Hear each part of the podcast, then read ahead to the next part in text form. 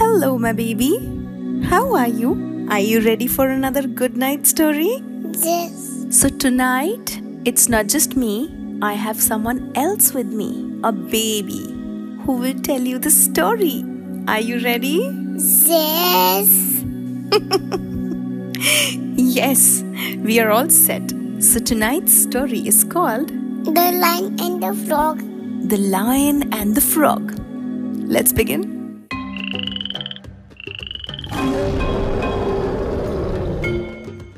The jungle, there lived a.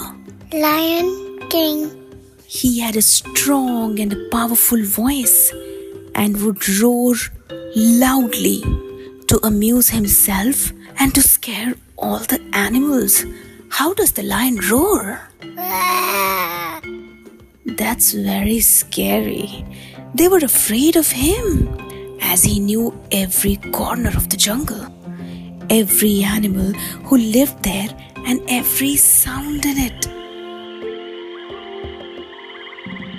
In middle of the jungle, There was a pond. a pond, यानी कि एक तालाब. Every day the lion would drink from it and sleep under the shade of a tree. पेड़ की छाँव. पेड़ की छांव. One day, the lion drank some water and lay down by the pond. As his eyes closed, he heard a new sound, which was hollow and croaking, just like this. That was a frog. That's a. Frog. This startled the lion as he had never heard this sound before. He opened his eyes, but he couldn't see anyone. He heard the sound again and trembled with fear. उसको डर लग रहा था.